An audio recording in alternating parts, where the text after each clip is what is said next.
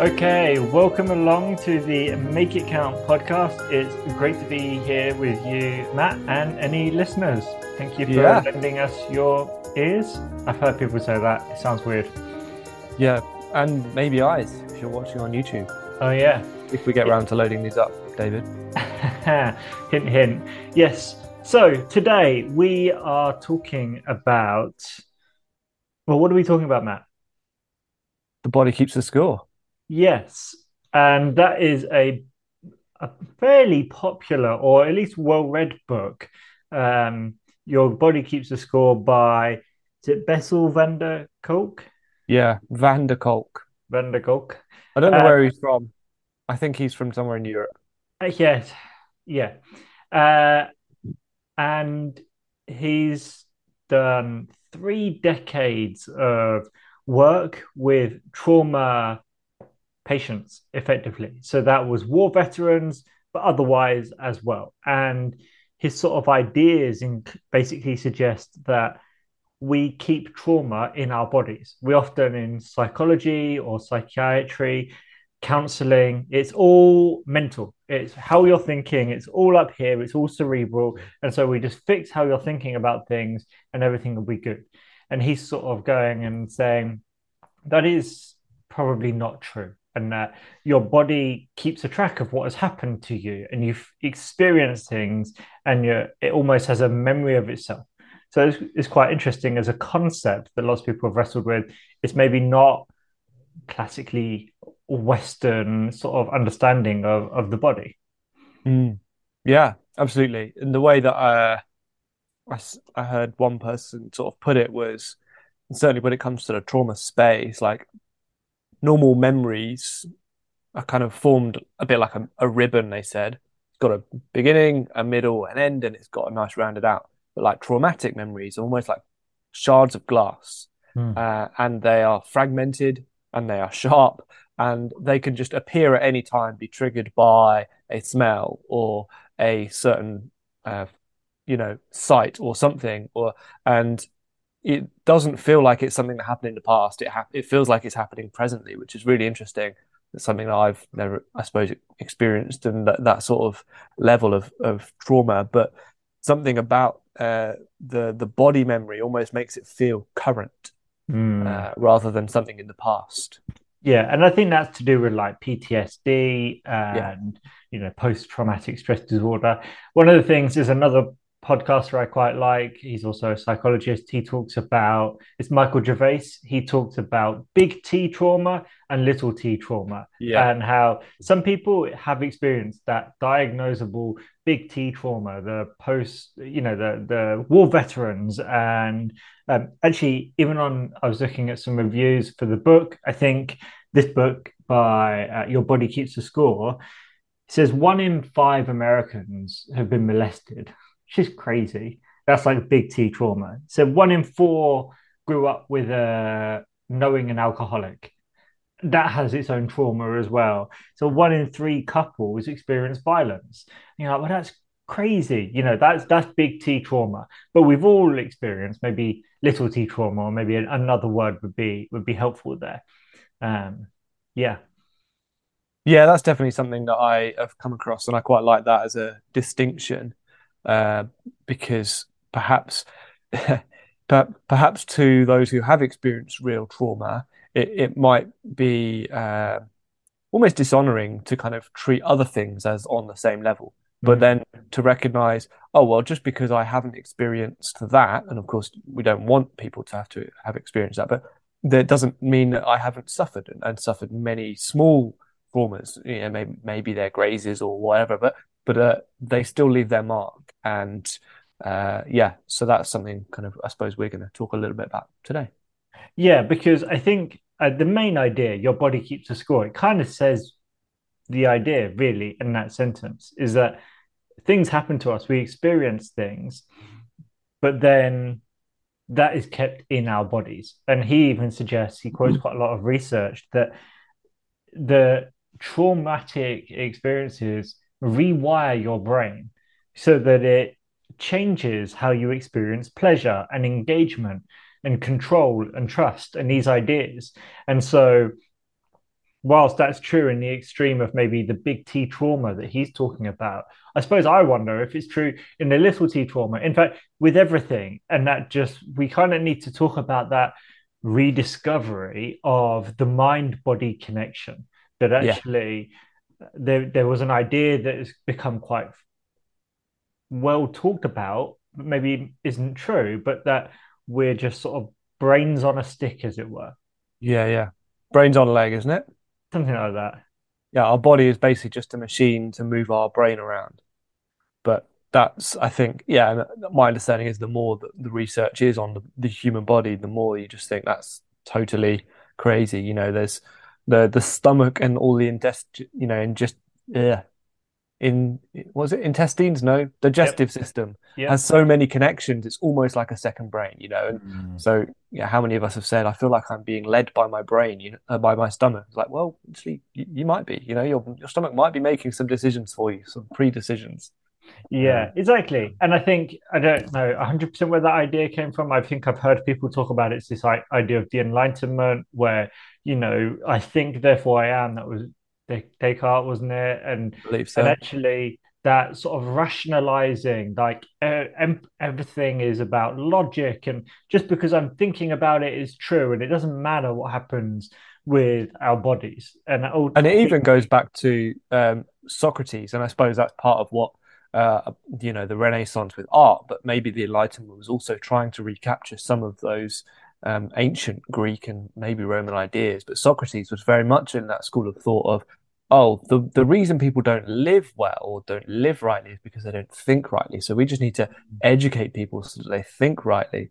But uh, it just seems like the more um, research is done on so many different aspects of life now over, you know, longitudinal studies, that's not true. You know, for example, the whole five a day thing, um, eat, you know, eat five fruit and veg a day when that campaign started in, um, I think it was in the States, uh, but it might be the UK. Um, the I was listening to this recently. They basically said when that campaign first started, only like seven percent of the population was aware that that was a good target to aim for, but actually, like maybe nearly fifteen percent of people were eating that. Twenty years later, or five years, or ten years later after that, 30% or more of the population knew that was what was good for them, but only 9% were or something, or even less than that. And so it's like, oh, so good knowledge doesn't equate to um, right living. You would think as more people knew about it, more people would do it. But actually, it was, what they found is it was much more um, impactful for the positioning of project products in shops and the nudge thing and the uh, it's the decision in the moment that matters. It's not the oh well i know this you know out there at, at a time. Um, and so if if a decision if, if knowledge can help you make a one-time decision at that point which will lead to further consequences that are good then yes knowledge is is an important under under underlying thing but if it's a case of this is a decision that needs to make multiple times. Actually, it's what's the environmental factors going on, and then maybe what's the internal environment that I've built up. And I think that then is kind of links to what we're talking about today the internal what's the internal structure, what's going on in my body that then influences the way I live and the way that I perceive life and the decisions I make. Yeah, and I've heard people talk about that campaign as simultaneously being the most successful or one of the biggest failures because yeah. it was a big public information campaign and it really everyone knows that information now you know the five a day. But in terms of actual behavior change it failed. Like mm. people were not more likely to do it. In fact like you said less people do it now than did 20 years ago even if they lacked the knowledge. And there are other factors at play uh, yeah. in that the world has changed quite a lot in the last 20 years. But it is interesting, like you said, that we aren't just thinking beings. Many times, just without looking at the big picture and the small thing, we know what we should do, mm. but we don't do it. Like, yeah. I know I shouldn't have gone and eaten another biscuit just now, but I did. Uh, and and so whether it's food, whether it's um, even how we relate to other people, oftentimes we know what we want to do. We know that ultimately the right thing to do many times, but we don't do it. And so knowledge doesn't always equal that. And and I suppose the other side of this as well is not just that knowledge doesn't equal that, but that it seems really obvious to say it, but we lost it somewhere. But experiences impact us mentally, emotionally, and physically. They impact yeah. in our mind and our body and wherever our emotions come from, which is the mind and the body as well. So yeah, absolutely. And I think it was the that the term came up just body memory um, in one of the the videos I watched, and I think that was quite a powerful idea of just yeah the the mem- we talk about muscle memory and in terms of sport, um, and I used to think, oh well, that's not really like a true thing. It's really stored in the in the brain, but like it it just feels like it's muscle memory. But actually, there are certain uh, movements, certain reflexes that they never have to make their way up the spinal column into the mind and back. Literally, it gets to the spinal column and goes back. And that's you know that in a sense really is muscle memory. And I think this is the same order of of being. Of there are some experiences that are so powerful, or maybe just have been repeated so many times that they seep into other areas of our you know our body that then affect the way you know that we that we sit, that we breathe, that we we act. One um, one example they brought out was really interesting. They were saying, you know, there there are certain people that may have experienced, you know, like extremely aggressive or like violent um, adults in their in their childhood, uh, and so what they maybe have learned to do um, is is basically learn to be really passive and very still and very um, almost calm. And so, from a mental point of view, you know, it might seem like they're being meek and and controlled, but in their body, it's like they they've almost restricted themselves from any fast movement and any any sudden things because they've uh, tied those two things together with if I do things suddenly, there's a high chance that something bad's going to happen. And so actually they they were saying they might have a predisposition to dislike exercise and running because in their body that feels like something bad is going to happen to me if I start moving quickly. So like that's got nothing to do with laziness. It's got nothing to do with not liking exercise. It's got to do with the this um, in their body feeling of if I move quickly, bad things are going to happen. So, mm. Oh, hmm. that is so, and that's not necessarily a a thought through. That's not even something that you could like kind of memory and, and just and there's aspects of yes, you want to talk through that and help that, but then you have to go. Oh well, in order to uh, get beyond that and break through that. I can't just talk about it and go, yes, well, that's irrational, and I should I shouldn't be afraid of running. You actually have to learn to to unlearn that learned behavior. Mm. Um, and the Van der Kolk in one of his clinics that they set up, it was this. I think they called it a sensory integration clinic, where they created this effectively this safe space playground like thing open for kids and adults, where there was just lots of fun things to do, very childlike swings and soft cushions and everything. And the whole idea was that they would encourage people to have experiences that deeply and viscerally contradict the helpless, helplessness, the rage, or the collapse that resulted from the trauma that they faced. Mm. I think it's like deep and visceral were the words that stood out there. Mm. You know, you, you, it's not just a okay, I've mentally learned, yeah, that was the thing that happened and that's led to this. I have to now bodily learn something that contradicts that lesson. Mm-hmm. Yeah, because it, it felt the same when there's a violent adult there. Yeah. I respond like this and I'm, I'm rigid. And yeah. actually, but inside, I'm I'm doing crazy sort of who knows what's going on. And then, oh, I go for a run. Well, that feels the same oh, don't do that then. I'm in danger. And and it's like, well, how do how do you trans- transgress that? Because even having a conversation about that, you probably wouldn't be able to unpick that. Yeah. In there, there's just it's a very strong emotive feeling of I don't want to run. Yeah. Why? Well, I don't know. It just it feels awful it's like, well, you know, the part of me is like, well, just because exercise sometimes is hard if you haven't done it for a while. But actually, that's not it at all. Like you said, um, so it is very interesting. And for many of us, even though those numbers I sort of said earlier that were on the book, you know, one in five, one in four, one in three, they're still the minority. Like the majority of people probably still haven't experienced big T trauma.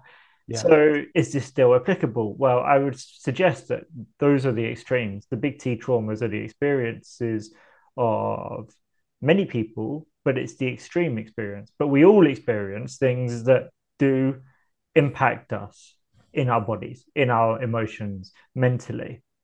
And this is obvious because people who work in a job that spend all day sitting, they can get really stressed. And where do you feel that? Well, you might feel that in your neck, in your shoulders, in your back. Eh, you know, you might get a, a headache or a migraine, for example. And, and that's nothing to do with doing exercise and your your back that is tense and tight it's not a physical stress it's a mental stress that impacts physically. And so again it seems really obvious to say that there's a connection between what happens in our mind and our and mentals and what happens in our body but so often we don't treat the same. And in the same way that like well so you know recently i moved house and it went really smoothly but it was still very stressful. There's so many things that change. There's so many things you're trying to coordinate and arrange to happen. And a couple of days after we moved even though it went really smoothly even though i was feeling really good about the place we've bought and we, that we've moved into i was i got a migraine like a really bad migraine and it was because i was so stressed and i was feeling it in my body and i i just felt it coming along and then it was you know in my brain and i had to take like more a double dose of what I would normally have for for medicine to make it go away. It was like a really severe one. Wow. It wasn't like someone bunked me on the head. You know, that was a that was a lived experience, mental, but affected me physically. Well, massaging my head isn't going to take my migraine away. It will help somewhat, but actually, if the trigger is mental, and so it's, it's that inverse relationship. I think is really mm. interesting. Well, yeah, that's interesting. Inverse co-directional relationship, both directions. Yeah, co-directional, bidirectional. It, it, yeah, and it's that thing of the mind can impact the body, the body can impact the mind, and it all swigs, swiggles around, and somewhere the soul gets involved as well. I think.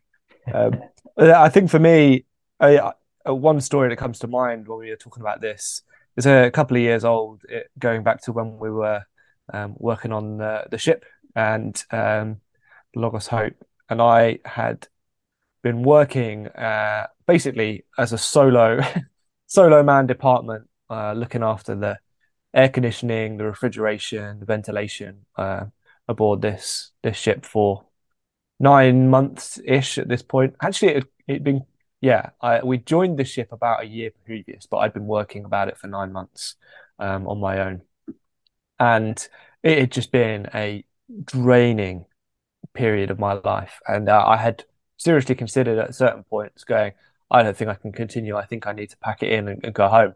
You know, uh, and that was you know less than halfway through a two-year commitment. Uh, and I'm very much you. You can vouch for this, David. I'm not someone who once is committed for something, I'm going to be like just back out lightly. So, mm-hmm.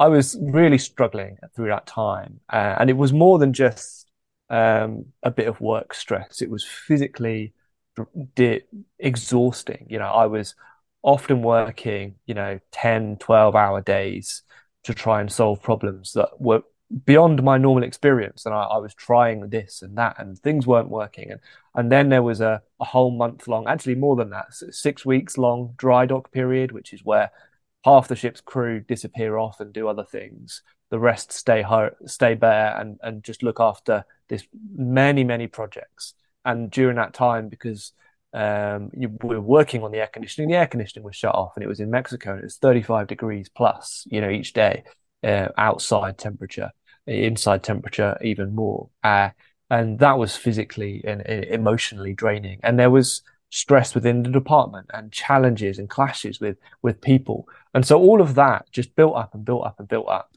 Um, and there was there was a reprieve for a few months where basically some of the work situation was calmed down. So, you know, those strains disappeared.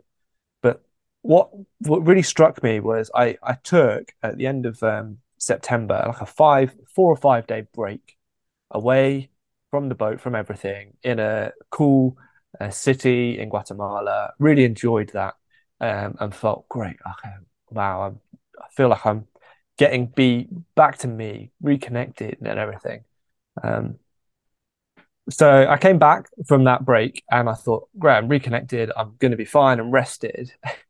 but as soon as I got back into work, it was like my body had switched, something had switched in my body. And I couldn't do a full day's work. So I would maybe do the morning and come back to the cabin for lunch. And so I'd just lie down for half an hour and then grab lunch and, and carry on. I would wake up and it'd be dinner time or, you know, most of the way through the afternoon or even later sometimes. Or counter that, I would sometimes go to sleep at night and then wake up and it would be halfway through the morning or nearly lunchtime when I woke up. And I, I was at that time confused, but also kind of berating myself, like, man, you know, you got to work better than this. You, you know, they're putting trust in you to do the work, and you, are just like sleeping all the time. You're just like, you can't do anything. And it was only like months later that I realized I needed to maybe give myself a little bit more grace and go, well, hang on, like you've been working overtime for the best part of a year. Your body is going to at some point call that debt up in a sense. And I don't think I was able to. If I'd known this, if I'd known this book was, you know, and and and the stuff here, probably would have been really helpful because I would have said, well, obviously, what I need to do is give myself that time to recover, just physically, but also like maybe delve into some of the what in what ways have I do we need to like reconnect with like, what's going on and what is the stuff that needs to be healed here. And it was only really after I'd left the environment that I was able to do some of that work later on. Um, but it was. Uh, I was I was thinking back on it, and I was basically knocked out in this sort of period for about you know six to eight to nine weeks, which kind of corresponds, funnily enough, to the six to nine months of the period in which I had been really overdrawn. Uh, so I wonder if there's an aspect of there, or it might just be a completely coincidental, you know, coincidental. Hmm. Yeah, and it it is like you said, it requires us to pay attention. And I think so often, I mean, that was like quite an extreme situation, but so often we are distracted from paying attention to our bodies. And yeah.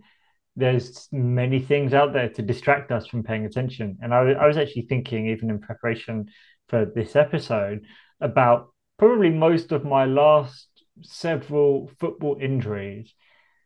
I kind of knew I was going to get injured because my body was like, you're tired, you're worn out, you're ill, whatever. And I was like, well, I'll play anyway. And then I get injured. And it's like, oh, my body was going, you're not physically ready to perform. And then you put yourself in a competitive uh, situation. Uh, uh, and I got injured. And it's like, oh, like really? If I was paying enough attention and gave that a I didn't put it down as oh you're just a bit mentally tired, but actually went oh my body is telling me right now that I'm not ready to perform. Like get your pride out of the way right now. don't yeah. play because you're going to get injured. Um, and but, but every time I don't give it enough weight. Like even if I've like noticed it, and maybe usually I notice it better in hindsight. It's like I, I did actually know I was going to get injured. Like I thought about it. I, I, I processed that, but I did anyway. Um, yeah.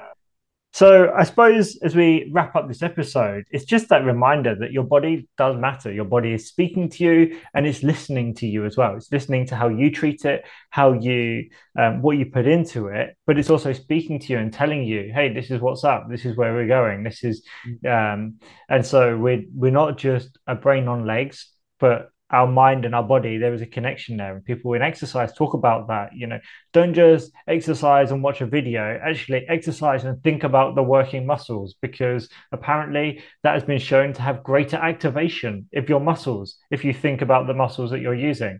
And it seems like well yeah. if i'm pushing the same weight why does it matter what i'm thinking about? But it turns out it definitely matters what you're thinking about when you exercise.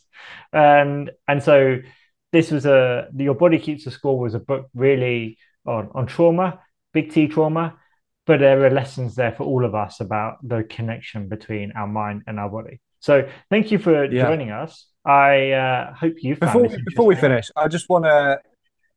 There's a couple of things I I think it's worth pointing out. A couple of ideas that they say they found really helpful, obviously for trauma um, recovery, but I think just generally for us because we're in a space where so, so many of us now, we don't actually work with our bodies. So many people work in a sedentary role. And so, like, those who are doing stuff with their bodies more often are probably already more likely to be in touch with their body a little bit more in connection.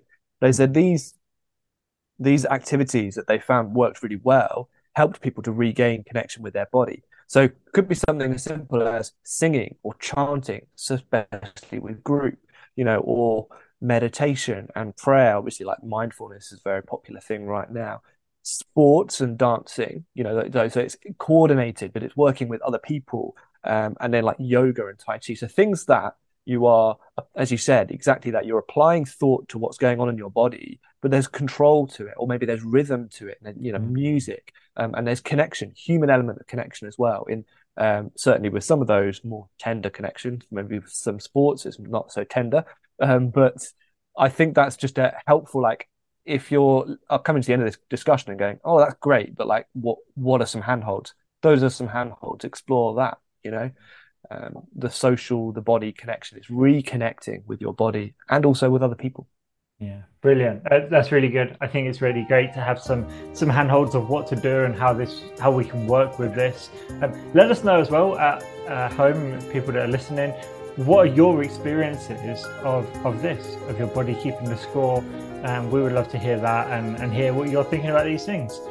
Uh, but that's all for this week. Thank you for joining us in another episode of the Make It Count podcast.